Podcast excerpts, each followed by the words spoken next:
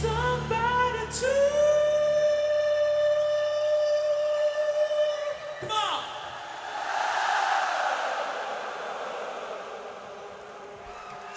Mi emoziono sempre tantissimo in questo punto di questa esibizione meravigliosa del 1992.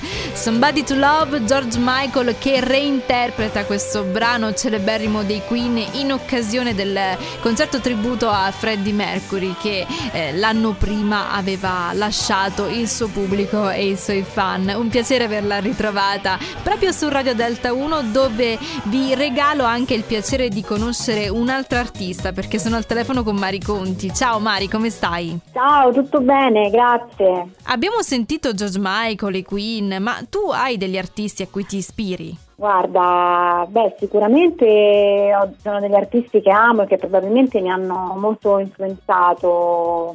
Posso citarti sicuramente Golf Rap, mm-hmm. che comunque adoro e mm, fanno parte un po' di quel mondo chill out, trip hop che, che ascolto insomma da quando, da, da quando sono adolescente. Da dove viene il tuo progetto musicale? Che storia ha dietro? Dunque, il mio progetto in realtà è il secondo album, eh, dopo, dopo Gentle Beauty che è stato il primo, che ho scritto nel 2011, e quindi questo è uscito dopo dieci anni dal primo. E in pratica è stato scritto a quattro mani con il produttore Osmond Wright, in arte Moses, che tra l'altro è stato l'ex frontman della band Zero Seven mm-hmm. fine anni 90. Sì.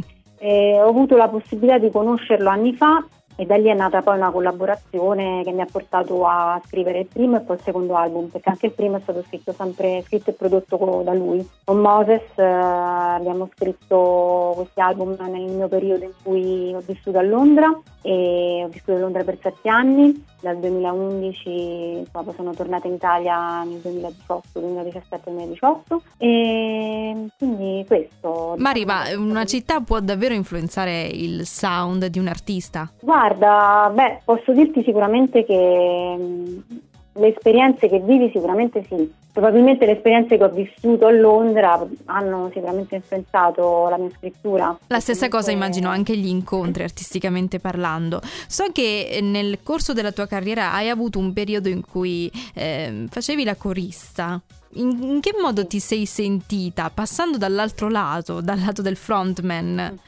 Guarda, inizialmente è stato un po' mm, come dire non uno shock, però in realtà ho, ho, cantavo anche come solista precedentemente uh-huh. nella scrittura e la cosa che diciamo ha sorpreso anche me stessa è stato un po' vedermi nella versione da, da autrice. Beh certo perché magari quando sei abituata proprio a un certo ruolo eh, non ti abitui subito a un'altra veste, ma credo che poi sia una questione di tempo più che di, eh, di fatto, o no? Sì, beh, sicuramente all'inizio è stato un po', insomma, sai, avevo anche un po' dei dubbi perché comunque scrivevo le mie cose e poi facendole ascoltare a Moses che comunque le ha portate alla luce anche a livello di, di produzione musicale e lì ti rendi conto che, oh guarda, avevo un'idea, è uscita fuori una canzone, finita. Però dici, eh, non mica male.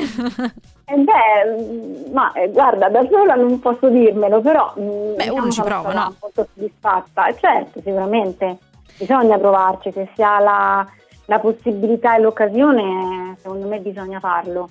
Mari, io ti ringrazio per questa chiacchierata insieme. Invito tutti quanti a restare qui su Radio Delta 1 per continuare a sentire la tua voce, però in musica questa volta, perché facciamo sentire Censis Mari Conti su Radio Delta 1. Grazie ancora. Grazie a te, ciao.